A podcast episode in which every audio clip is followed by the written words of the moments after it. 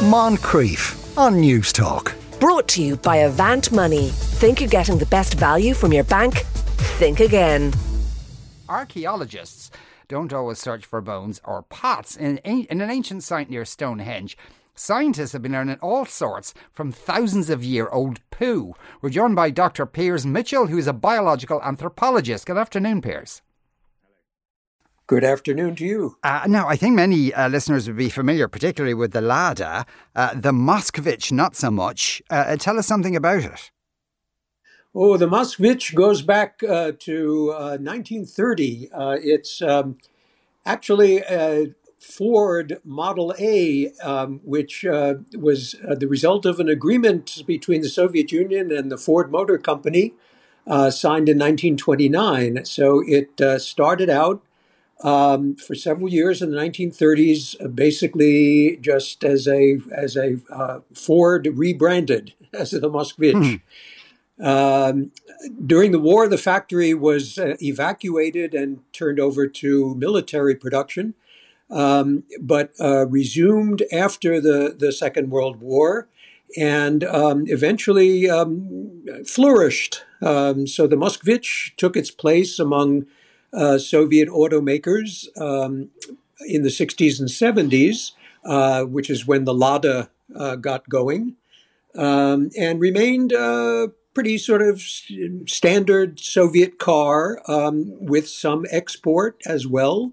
Uh, until um, the end of the Soviet period. It sort of staggered through the 90s and shut down operations in the uh, right right around the millennium. Right now, the, I mean, people would, I suppose, from what they know of, say the Lada, that the Soviet era's cars tended to be quite small and very basic. This, from the photograph I'm looking at now, looks looks more like a saloon car. Yeah, it's uh, uh a little more upscale than the Lada, and uh, marketed, as it were, for uh, uh, the sort of middle middle rank families, um, and um, it um, uh, had um, something of a an association with uh, doctors and teachers and mm. sort of you know middle level Soviet intelligentsia.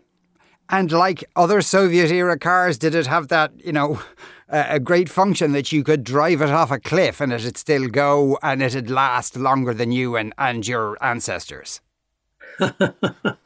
yeah, it, well, it, it, it, it was like other Soviet cars in that um, it came with uh, a manual for self repair and hmm. um, auto owners in the Soviet Union in general uh, came to rely on uh, themselves as well as those they could persuade and pay to repair the car because uh, uh, garages and other facilities for uh, servicing and repair um, were few and far between, certainly uh, uh, far less than um, auto owners desired.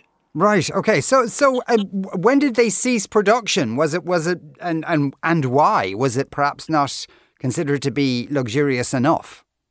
Yeah, well, so what happens is around the turn of the millennium, uh, the car market uh, gets flooded with imports and also uh, begins to attract um, foreign investors. Uh, and foreign models um, have greater cachet.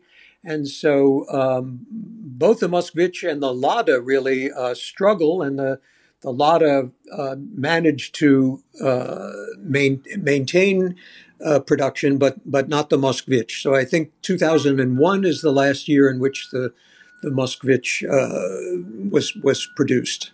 And so now there there have been reports that they're going to reactivate production of the Moskvich. Do you think Muscovites are, are, are going to go, yippee, I've missed it, or think, oh God, things are really bad? Perhaps a bit of both. Um, sh- surely uh, the decision to uh, reinvent the brand as it or bring back the brand is to try to tap into you know a sense of both I would say nostalgia um, and uh, you know a bit of self reliance if not patriotism. Mm. Uh, at the same time, I, I couldn't help noticing, uh, just in looking at Soviet, me- uh, sorry, Soviet, Russian media, mm. that um, uh, there there's all kinds of um, you know, humorous reactions to to this uh, renewal of the Moskvich uh, with uh, jokes about oh the future looks like the past and uh, um, all kinds of uh, little uh, asides of this sort. Indeed. Uh, Lewis Siegelbaum is Professor Emeritus of History at Michigan State University and the author of Cars for Comrades The Life of the Soviet Automobile. Lewis, thank you very much. Thank you.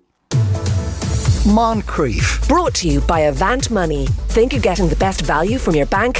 Think again. Weekdays at 2 p.m. on Newstalk.